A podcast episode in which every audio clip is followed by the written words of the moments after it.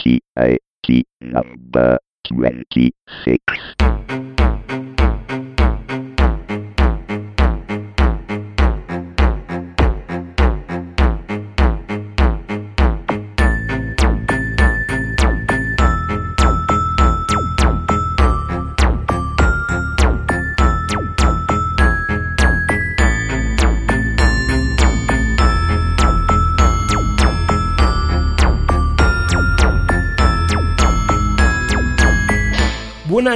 Tutti e benvenuti alla prima puntata del 2008 del vostro podcast di tecnologia preferito,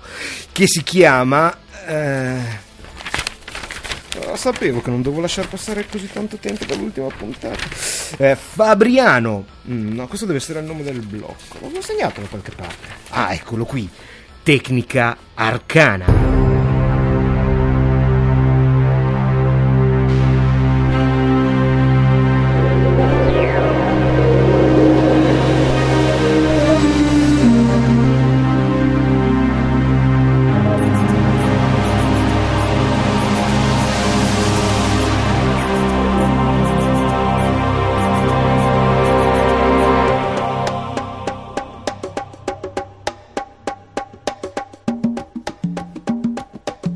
Ben ritrovati, allora come andiamo? Siamo usciti indenni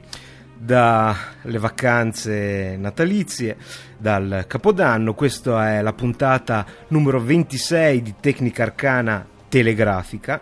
È la prima del 2008, ne approfitto per farvi tanti auguri di buon anno. Io, come al solito, sono Carlo Becchi e iniziamo insieme questa che eh, sarà l'annata, il 2008, che vedrà il secondo compleanno di Tecnica Arcana a febbraio e quindi l'inizio della terza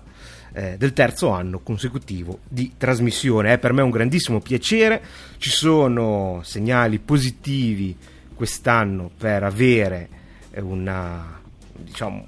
passare un altro grande anno insieme. Eh, spero che sarà l'anno eh, della migrazione finalmente al nuovo dominio tecnicarcana.com, la nuova piattaforma con un blog un pochettino più moderno eh, nelle ultime puntate quelle live di Natale sto chiesta a gran voce un forum che qualcosa che mi viene richiesto spesso anche via email. Cercheremo di, eh, di, mettere su qualcosa di, del genere per trasformare sempre di più il podcast in una vera e propria community. E a proposito di community, di nuovi utenti, io devo dire che eh, a cavallo delle feste c'è stato un aumento. Eh, particolarmente impressionante che eh, non so se per mia distrazione o se semplicemente perché non c'era stato non avevo notato gli altri anni degli ascoltatori, delle mail di nuovi ascoltatori che si fanno gentilmente sentire, mi fa tantissimo piacere. Non so se è un effetto Natale, quindi iPod regalati e quindi esplorazione di iTunes fino ai meandri del podcasting e della tecnologia e della categoria legata alla tecnologia nel quale ormai appunto da due anni Tecnica Arcana risiede. Comunque benvenuti a tutti, eh, vecchi ascoltatori, nuovi ascoltatori, eh, partecipanti di Tecnica Arcana Live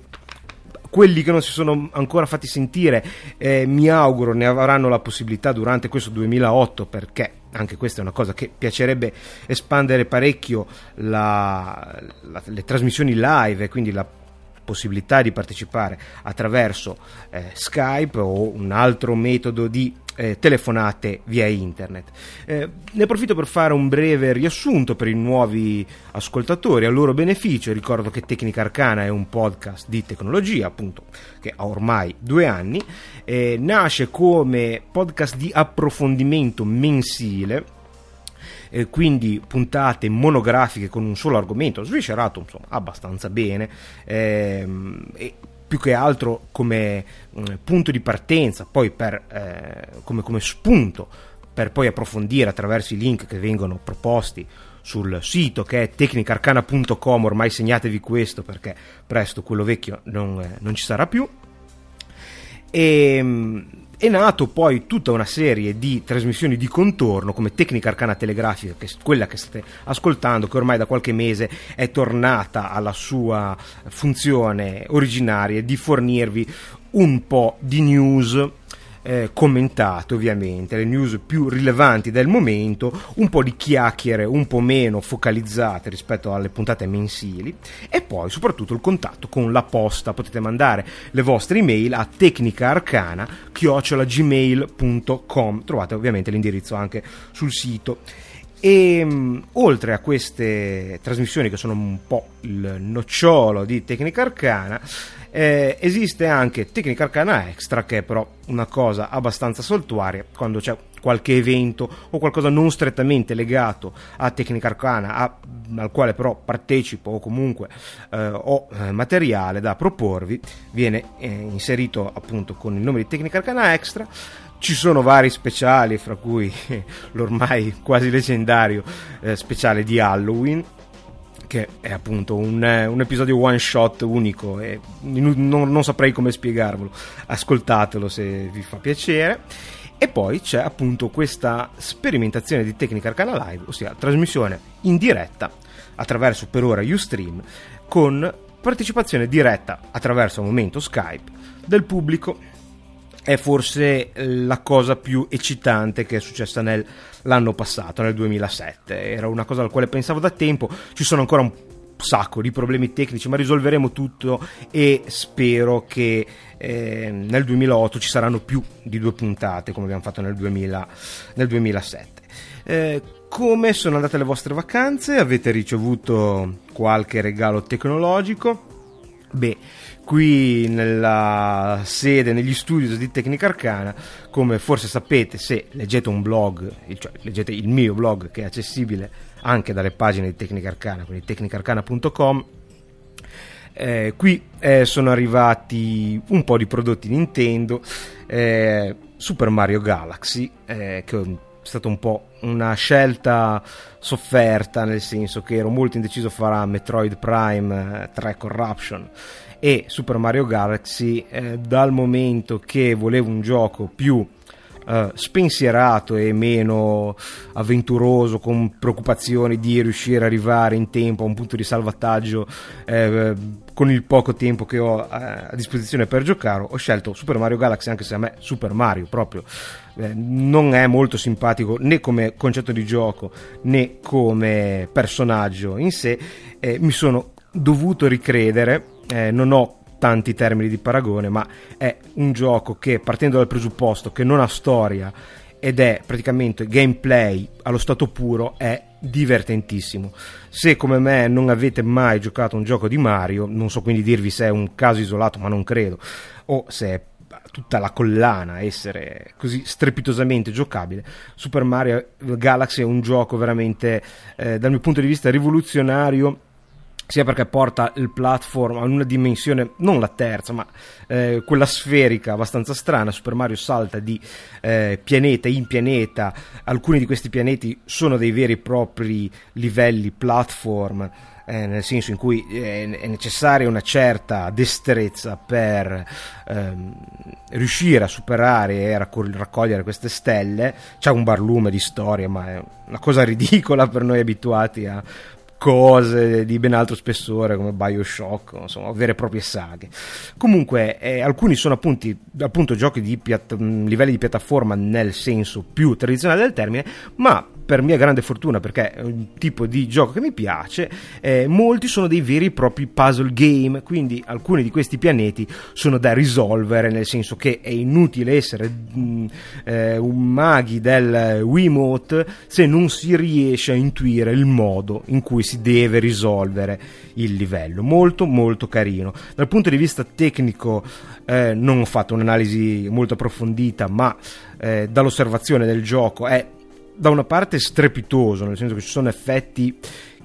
veramente eh, molto molto impressionanti, soprattutto la gestione dell'acqua, dei riflessi e delle superfici. Così, per non saperne leggere né scrivere dall'osservazione durante il gioco, ho idea che più che le caratteristiche tecniche del Wii si siano usati tantissimi trucchi eh, che fanno sembrare a un osservatore anche abbastanza attento eh, la resa grafica del Wii ben superiore a quello che in realtà può fare perché seppur è super segreto eh, lui come il suo predecessore il GameCube si pensa diciamo la eh, corrente di pensiero è che l'hardware sia all'incirca lo stesso l'hardware del GameCube non si sa esattamente ma deve essere qualcosa di fortemente paragonabile a un DirectX 7, quindi una, eh, qualcosa fra DirectX 7 e DirectX 8, forse più preciso, una pipeline con Transform and Lightning, diciamo, alla sua base, ma poi la pipeline eh, non programmabile così come intendiamo da DirectX 8 in su. Ci sono probabilmente alcuni elementi programmabili, ma non con la flessibilità delle ultime versioni. Comunque, dal punto di vista estetico, poi come hanno fatto a farlo, è irrilevante, è veramente una gioia degli occhi, sempre con, sempre con la limitazione della bassa risoluzione. Ehm, la cosa più bella di Super Mario Galaxy è secondo me il controllo perché non si, sono, non si sono sforzati di voler per forza di cose implementare un controllo eh, al 100% Wiimote. Eh, ci si muove con eh, il, il, joystick analogico sul nunchuck e si usa le peculiarità del Wiimote solo per poche eh, funzioni il che lo rende a mio avviso un'ottima scelta perché ehm, non diciamo non si fanno troppi sforzi, si gioca immediatamente e in più però dà quel tocco di realismo eh, in più che ci si aspetta da Nintendo Wii. Una cosa che è straordinaria è il grado di eh, coordinazione che è necessario almeno all'inizio perché il personaggio si muove con il joystick ma vi è un puntatore sullo schermo che serve a raccogliere dei cristalli di stella e che invece si utilizza si muove puntando direttamente il Wiimote sullo schermo. Per muovere il personaggio e nel frattempo con un occhio controllare dove sono le stelle e raccoglierle con l'altra mano almeno per me che sono anche un pochettino imbranato è stato necessario un po' di allenamento. Secondo assolutamente straordinari sono invece le galassie bonus, che le chiamo io così nel senso che non sono proprio galassie tradizionali, hanno una sola stella e eh, presentano dei minigiochi arcade che sono divertentissimi. Per ora ne ho trovati solo due, uno è il surf sulla manta che si controlla in maniera diversa utilizzando al 100% il Wiimote, quindi surfando veramente, tenendo in mano il Wiimote come se fosse un piccolo surf, eh, eh orientando a sinistra e a destra per, eh, per piegare diciamo, questa, eh, la, la, la, direzione che prende la manta sul pesce sul quale si sta surfando e piegandolo in avanti e indietro per eh, cambiare la velocità, ma soprattutto un altro molto bello che è una specie di mini golf nel quale Mario è sopra una sfera. Anche questa realizzata benissimo come riflessi, anche se a un'osservazione attenta noterete che alcune parti dell'illuminazione, almeno a mio avviso a occhio, non sono assolutamente illuminazioni, ma sono semplicemente una texture appiccicata sopra perché è mostruosamente fissa. Però il risultato, ripeto, è, è piuttosto buono. E mm, in questa invece mh, mm, corsa in una specie di campo di mini golf sopra questa palla eh, mh, mm, si tiene il Wiimote in verticale e si inclina ehm, la, diciamo, il Wiimote in avanti, indietro, sinistra, destra per dare l'inclinazione a Mario che quindi fa muovere la palla. Vi assicuro che il percorso è pieno di buchi, sarebbe frustrantissimo se il controller non rispondesse in maniera perfetta, invece il controller sono io stesso ehm, sorpreso dalla precisione del controller, funziona meglio di un joystick analogico di quelli da simulatore di volo vecchio stampo, tenuto però in aria. È veramente impressionante il livello di precisione. Se vi ricordate, io ero un fan del movimento del baseball di Wii Sport, nel senso che chiedeva a gran voce giochi che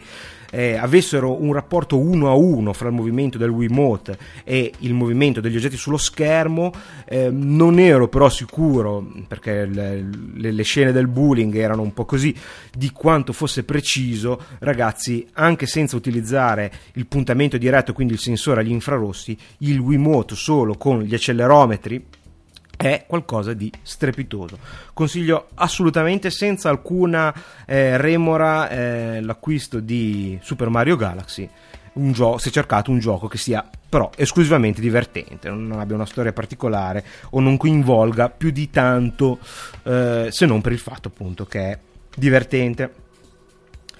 Eh, c'è anche una piccola modalità due giocatori, ma diciamo il secondo giocatore eh, aiuta un pochettino il primo, un gioco diciamo single player per, eccezio- per, per, definizione, però ha questa modalità che se avete un amico che sta guardando, vi sta guardando giocare, piuttosto che lasciarlo lì a guardare, è meglio farlo eh, partecipare. E un altro ehm, pezzo di eh, Nintendo è arrivato a casa, il Nintendo DS,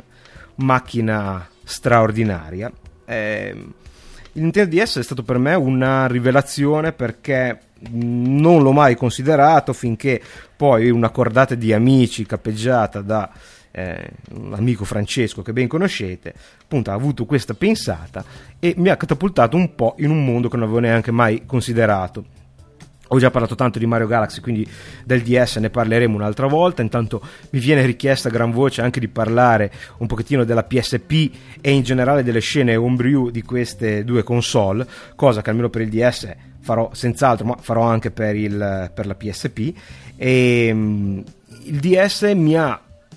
fatto più, più, che appunto apprezzarne i giochi, comunque ce ne sono alcuni che sono eh, straordinari. Vorrei poi vi parlerò di Hotel Dusk. Che se amate le vecchie avventure, proprio vecchie, vecchie, non dico quelle della Infocom perché erano testuali, ma quelle della Ecom, quindi Deja Vu, Uninvited. Eh, io mi ci sono trovato e mi ci sono assolutamente perso con un uso incredibile di tutte le caratteristiche del DS hardware, compresa la chiusura della console. Guardate, una cosa straordinaria. Hotel Dusk. E trovo giochi un po' più semplici, forse un pochino più primitivi, ma divertenti. Come il, il Wii ha cambiato il gioco, anche forse avvicinando alle persone che non giocavano da tempo, ho scritto un breve post, beh, breve neanche tanto, un post su perché mi sento così vicino ai prodotti Nintendo, nonostante abbia sempre detto di non essere più un grande giocatore, è cosa che continuo ad affermarlo. E il Nintendo DS mm, è di nuovo una console eh, adatta, molto adatta a chi non ha neanche tanta voglia più di giocare, di perdersi in eh, saghe lunghissime, ma soprattutto mm, ha mh, mm, talmente fermento nel mondo dell'omebrew che eh, mi sta venendo la voglia di dare un'occhiata a queste PA Lib, che sono delle librerie di programmazione, ci ho già dato un'occhiata. Eh, se avete mai programmato qualunque tipo, un qualunque tipo di libreria grafica, eh, non troverete nulla di nuovo. Sono molto, molto semplici, molto lineari, sfruttano molto bene l'hardware del DS. Questo non vuol dire che da domani chiudo Tecnica Arcana per mettermi a fare un gioco per il DS, ma è probabile che un po' di programmazione di queste console ehm, ne verrà fuori nei prossimi, eh, nei prossimi, nelle prossime trasmissioni di Tecnica Arcana. Sempre curiosando, ehm, sempre curiosando, scusate, sto cercando di recuperare eh, l'articolo su IGN fra giochi del, per il DS ho trovato una cosa molto interessante. Il nostro Beniamino ormai so che è anche il vostro perché mi scrivete in continuazione eh, chiedendo di parlarmi di parlare un po' di più di questo personaggio che è il mitico il leggendario John Carmack fondatore e programmatore capo della ID Software, ehm, ho trovato eh, proprio di questo personaggio eh, tre articoli interessantissimi, tutti su IGN, eh, legati proprio al Nintendo DS e alla sua esperienza di programmazione nel Nintendo DS. Cosa ha fatto John Carmack eh, sul DS? Calma, nulla di strepitoso. Dovete sapere che ehm, l'anno scorso, due anni fa, ID Software si è lanciata con delle partnership nel, morca- nel mercato mobile. Uno dei prodotti è veramente eh, strepitoso, molto molto bello. Ricordo che ci perdetti diverse diverse notti a giocarci sul, sul, cellulare ed è Doom RPG, un gioco di ruolo basato sia dal punto di vista della storia che dal punto di vista della grafica sul primo Doom, però è un gioco di ruolo molto bello, bellissima storia, cosa che mancava nei Doom originali, un po' ripresa anche da Doom 3 e questa divisione mobile dell'ID Software ha poi fatto uscire un gioco che si chiama Orc and Else, che non è nient'altro che la versione fantasy di Doom RPG ed è uscito anche per DS. Non è un gioco eccezionale per DS, posso dirvi che il voto di IGN è 8, quindi comunque un gioco più che decente, più che dignitoso. Eh, la media dei lettori è 7,8, è un RPG mh, parecchio orientato all'azione non così tanto come Heretics che poi era solo uno spara spara eh, in ambientazione fantasy questo è un vero e proprio RPG, RPG come Doom RPG eh, però fantasy eh, la tecnologia non è eh, grandiosa proprio perché nasce per le piattaforme mobile, quindi telefoni e smartphone, ma è stato eh, portato anche su, su, Nintendo DS e c'è questi bellissimi, articoli di John Carmack che parla da una parte di come ha fatto appunto a portare il motore grafico di eh, Orc and Elves su questo, su questa piattaforma, ma parla anche proprio della piattaforma e la definisce una delle più divertenti eh, alle quali abbiamo mai avuto modo di partecipare e di programmare. È una piattaforma un po' strana, fortemente carente sotto certi aspetti, forse dall'idea di essere un pochettino sbilanciata, però ehm,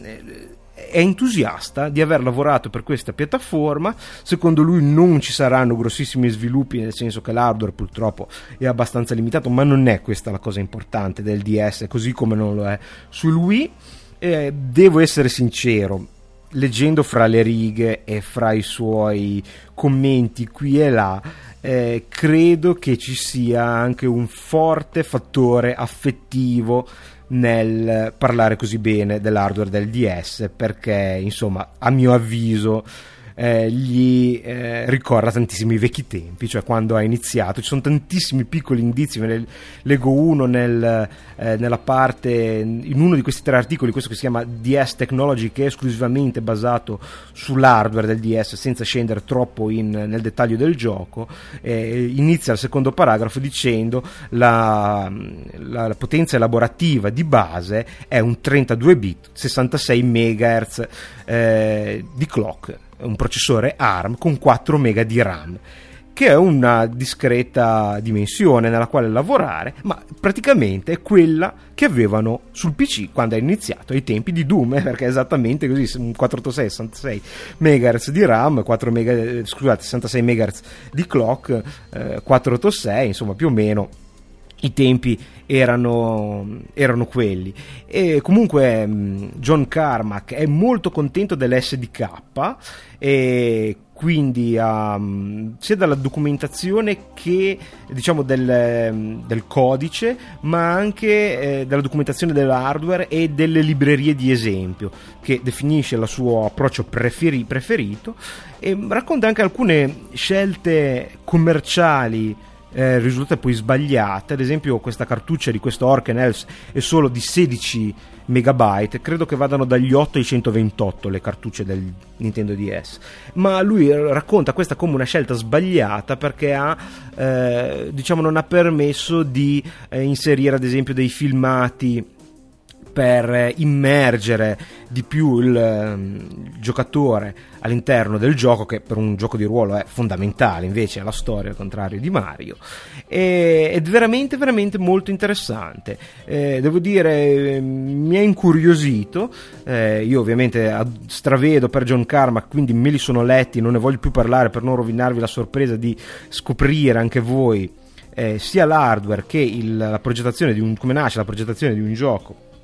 per il DS, dal punto di vista tecnico mio, posso dire, posso vedere due, solo due grandi difetti. Il primo è la mancanza del bilinear filtering che rende eh, in alcune situazioni i giochi veramente eh, troppo datati come aspetto grafico.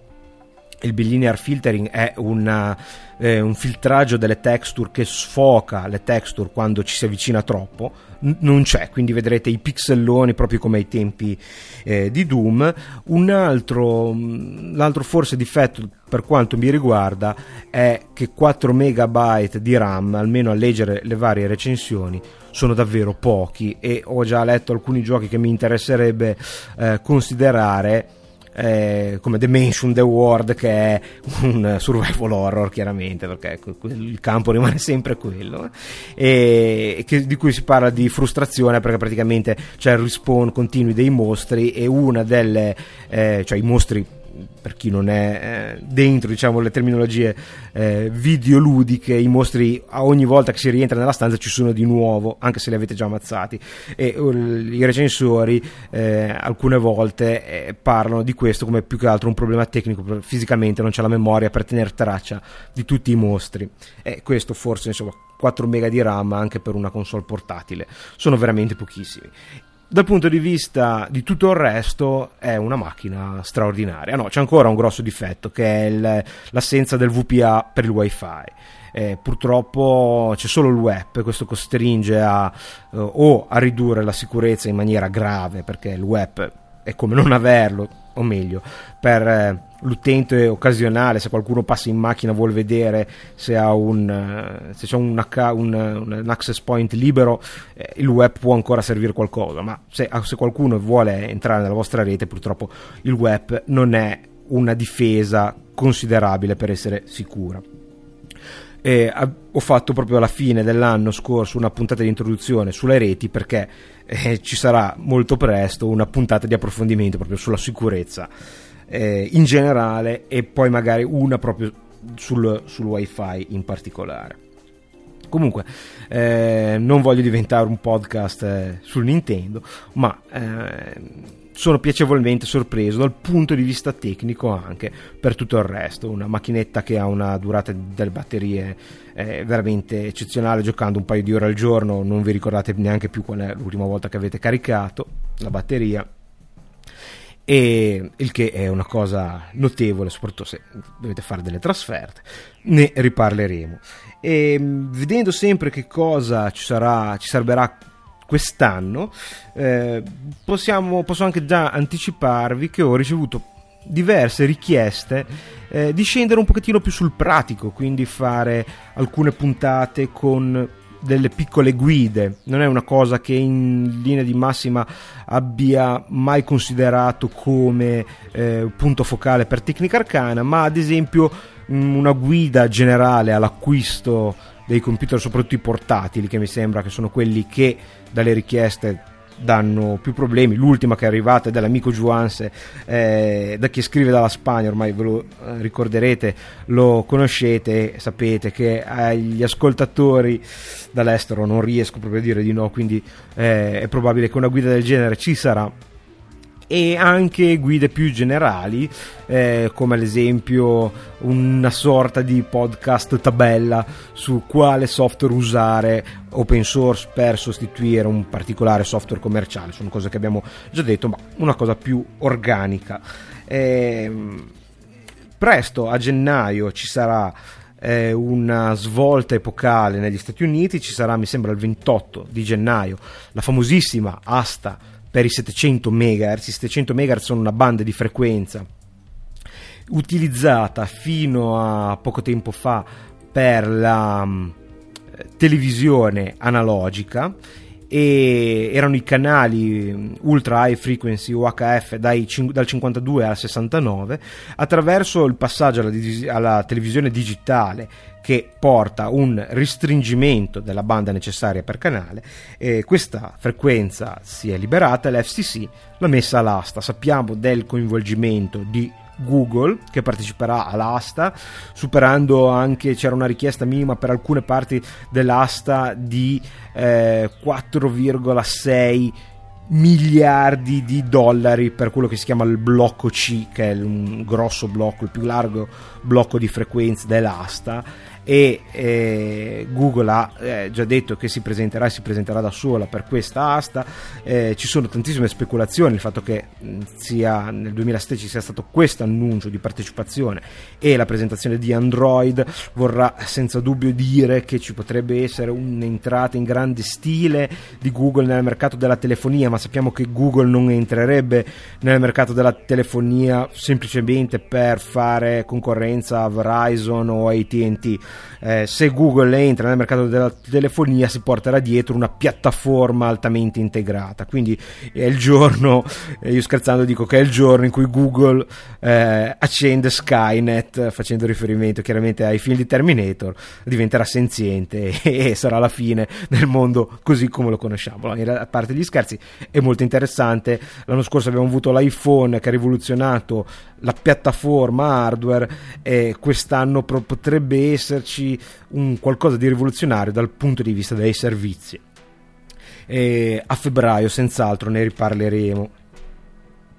E un'altra novità di questi giorni che mi avete ricordato, guai, insomma, non, non, l'ho annunciato il giorno stesso e sono giustamente stato redarguito, è uscito KDE 4 allora, io avevo promesso che l'avrei provato, l'ho provato a dicembre, l'ho fatto, io sono un utente GNOME, non mi sono mai trovato sinceramente bene con KDE, anche se dal punto di vista piattaforma eh, ho grandissima stima di KDE e mi piace molto di più l'approccio integrato eh, di KDE rispetto a quello un po' puzzle, cioè prendiamo le cose un po' qui un po' là e cerchiamo di metterle insieme di GNOME. Eh, ho provato KDE 4 continuo a non trovarmici particolarmente bene, tuttavia dal punto di vista estetico e funzionale per alcune cose è eccellente. Io il menu però, scusatemi, di KDE 4 non lo capisco, quello è un menu mh, mm, particolare, cliccate il pulsante K come avete sempre fatto, appare solo il primo livello del menu. Cliccando una delle voci del primo livello, scorre tutto il menu e vi fa vedere il secondo livello dal quale si può accedere a un terzo, a un quarto livello e così via. Però vedete solo un livello per volta e non potete ad esempio saltare da un quarto livello a un primo livello se non tornando indietro due volte. Dal mio punto di vista dell'usabilità, forse anche abituato ai menu di Gnome, non mi sembra un grande approccio, però è solo un dettaglio per carità. I, plasmoidi, no, no, adesso non vorrei farmi, fare confusione con i poteri di Bioshock, non mi ricordo esattamente come si chiamano, comunque i gadget di, del display plasma eh, sono molto carini dal punto di vista estetico e sono sicuro che eh, ci saranno applicazioni anche che potranno essere utili. È molto, molto, molto ambizioso l'approccio, eh, diciamo, autarchico di KDE, ovvero KDE è una piattaforma integrata di eh, Windows Manager, di Composite Manager con KWin, non c'è bisogno di Compiz per avere gli effetti 3D e questo eh, è un bene quando sarà maturo perché eh, offrirà livelli di integrazione maggiori con l'ambiente grafico e in più ha tutta una suite di applicazioni. Eh, mi ricorda sotto un certo punto di vista il pacchetto base di Apple perché c'è la, un kernel che è rinomato come eh, Linux e Darwin, un'interfaccia grafica veramente piacevole e finalmente all'avanguardia, nel senso che alcune cose di KDE eh, non si sono viste ancora su altri sistemi, quindi è bello quando si comincia a prendere la, la leadership tecnologica e di idee del, del, mercato. E in più una stretta cerchia di applicazioni che ok, in alcuni casi sono il top, tipo Amarok, ma in alcuni casi non sono il massimo in senso assoluto, ma sono talmente integrate, talmente facili da usare, hanno il look and feel della piattaforma che per il 90% dell'utenza eh, desktop sono sufficienti. E questo è un approccio che a me piace tantissimo ed è vincente anche da utente Gnome rispetto invece a quello di Gnome che è un pochettino più raffazzonato. Mm, le applicazioni di Gnome mm, non hanno questo eh, look che sapete esattamente, ad esempio aprendo Evolution, ah, di, ah certo, questo è chiaramente il client di mail ufficiale di, eh, di Gnome perché lo riconosco. No, ok, è un'applicazione GTK, però insomma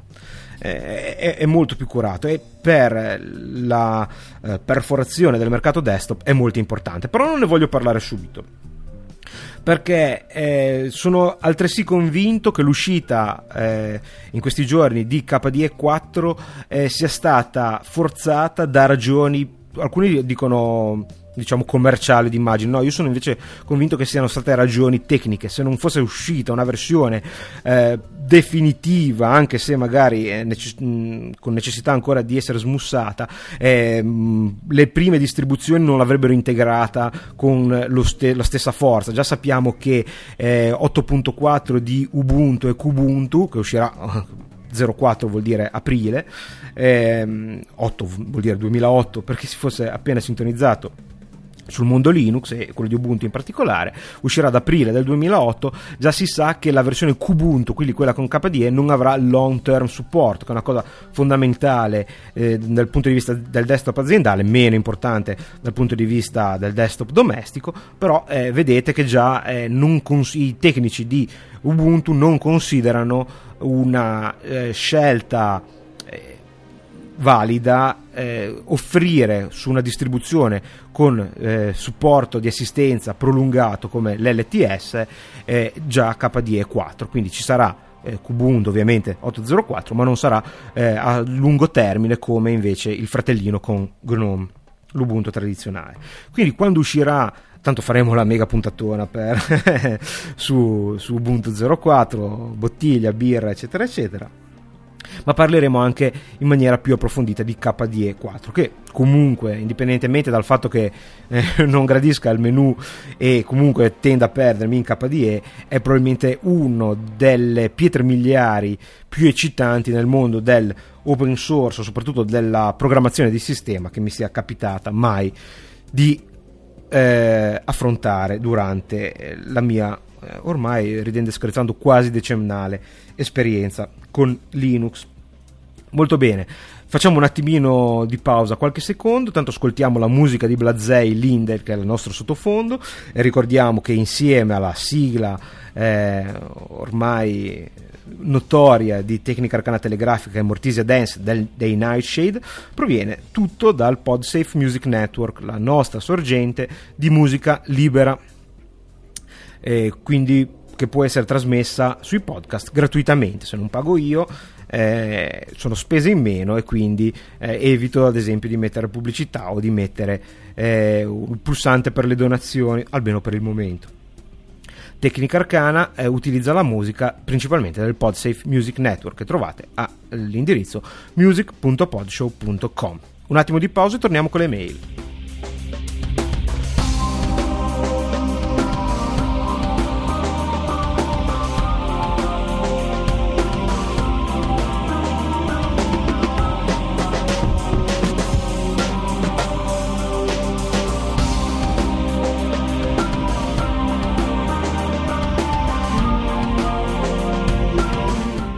Eccoci qua, lo metto fra le email, ma in realtà è un ringraziamento eh, molto sentito a un vecchio amico, potremmo definire il padrino di battesimo di Tecnica Arcana, che è Valerio Di Giampietro, che voi conoscete senz'altro come autore, si spera, in via di ritorno ai microfoni di Audiocast, il più anziano ed autorevole podcast di tecnologia in Italia, che sapete eh, Valerio ha, ha avuto un, alcune traversie eh, lavorative che mi dice si stanno risolvendo, quindi c'è speranza che ritorni presto ai microfoni. Grazie a eh, Valerio.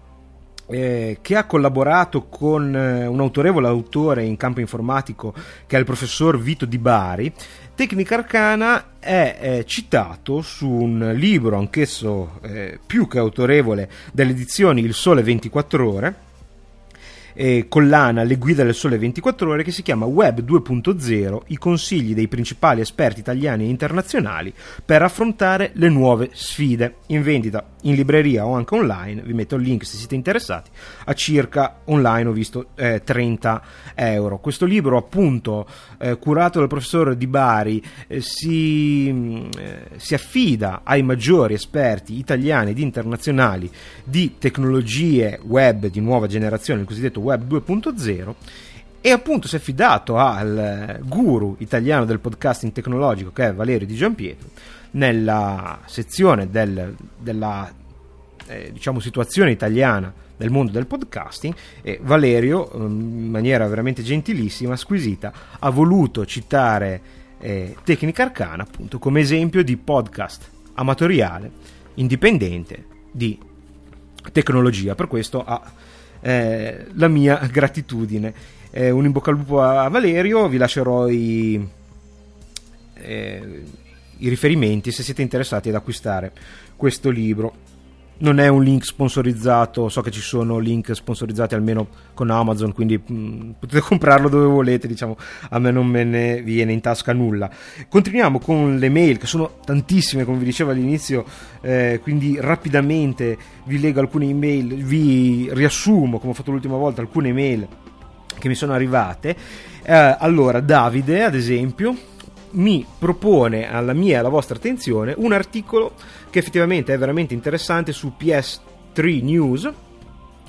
È un articolo di tal Starlight che eh, tenta di analizzare un po' i problemi delle console delle nuove generazioni. È un articolo che ha molti spunti interessanti. Non voglio eh, tirar fuori di nuovo un, eh, un episodio sui confronti del, fra, fra, le varie generazioni di console. E vorrei anche appunto già vi ho tediato abbastanza per questa puntata ma vi consiglio di leggerlo se non fosse che purtroppo il sito è stracarico di banner anche con eh, con Firefox se ne aprono veramente in continuazione non ho tro- trovato però nulla di eh, malevolo quindi leggetelo eh, relativamente tranquilli. Questo articolo praticamente ehm, ha una cosa che non, eh, sinceramente, non eh, mi trovo del tutto d'accordo.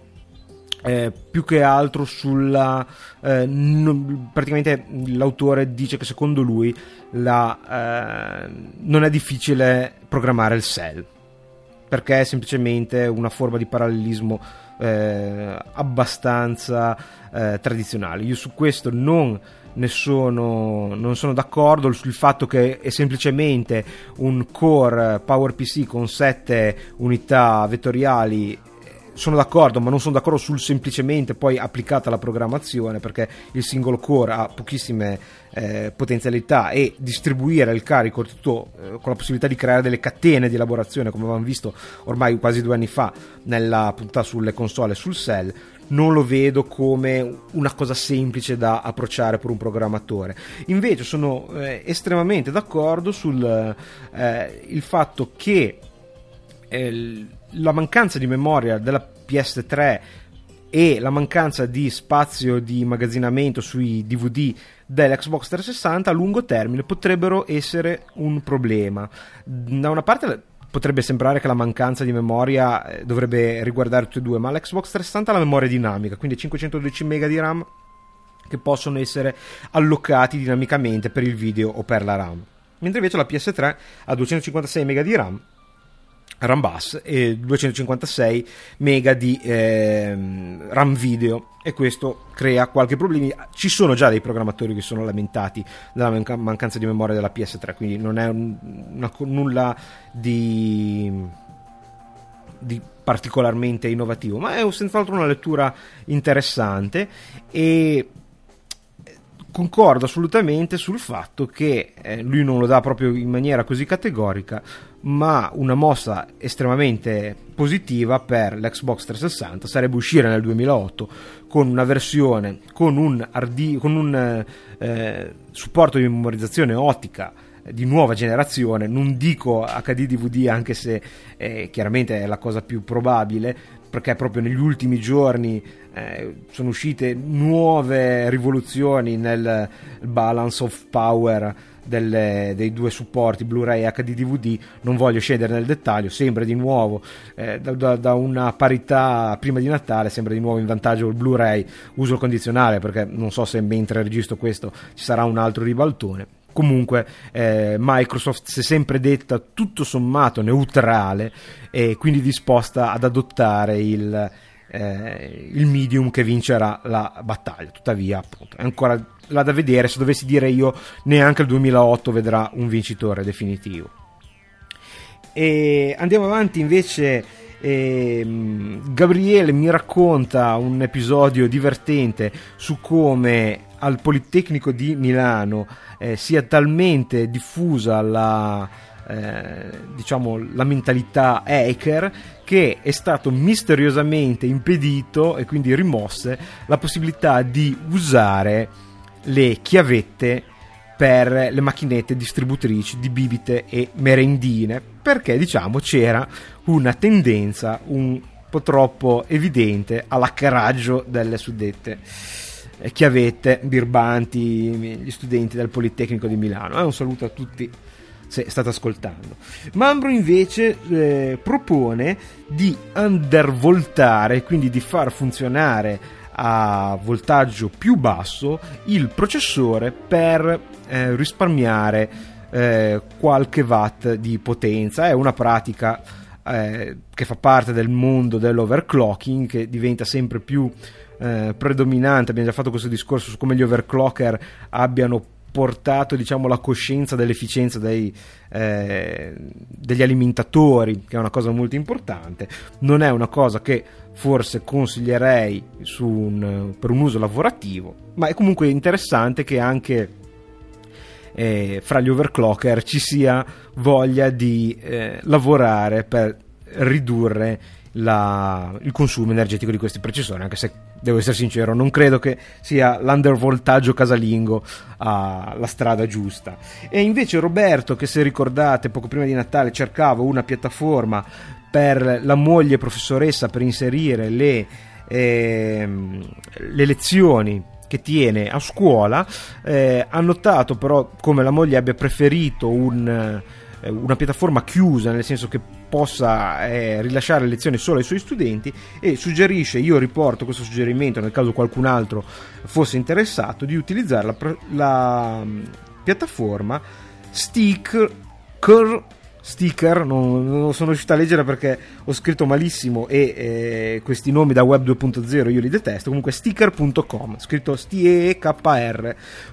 vi metterò il link se siete interessati. Eh, concludiamo salutando i nuovi supporter di Tecnica Arcana che sono Casa Pizza sui quali non spenderò più eh, altre parole perché li conoscete bene se avete ascoltato Tecnica Arcana Live di Natale, la seconda parte, hanno iniziato anche loro un podcast che non ho ancora ascoltato ma sarà senza dubbio divertente divertentissimo. Apple Tribù che è una creazione degli autori di eh, MacWin, che era un portale di notizie sul mondo Apple, e questa è la continuazione in, sotto forma più di blog. Eh, Rassegna Stampa Web, che è un sito di eh, rassegna stampa sul web, nome che rispecchia abbastanza bene eh, ciò che contiene, e il blog di Paolo Marzola, che deve essere un amico, cioè non deve essere, che è un, uh, un amico gravitante nel mondo di Lost e Lost Pod. Eh, ringraziando questi nuovi supporter che hanno linkato Tecnica Arcana, vi do appuntamento alla prossima puntata. Vi lascio con un messaggio vocale che è arrivato dagli amici di Astronauticast, che è un podcast di astronauti K.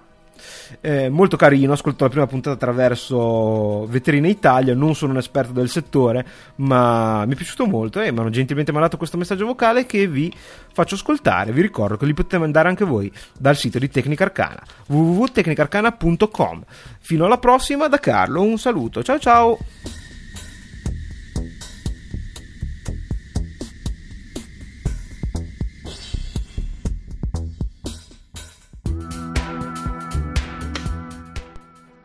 Ciao, Car- ciao, Carlo, sono Marco di Astronauticast e ascolto sempre Tecnica Arcana. Ti volevo fare degli enormi complimenti e gli auguri per le buone feste. Continua così, ti ascolto sempre e sei uno dei miei podcast di esempio, uno di quelli da imitare. Ciao, un abbraccio.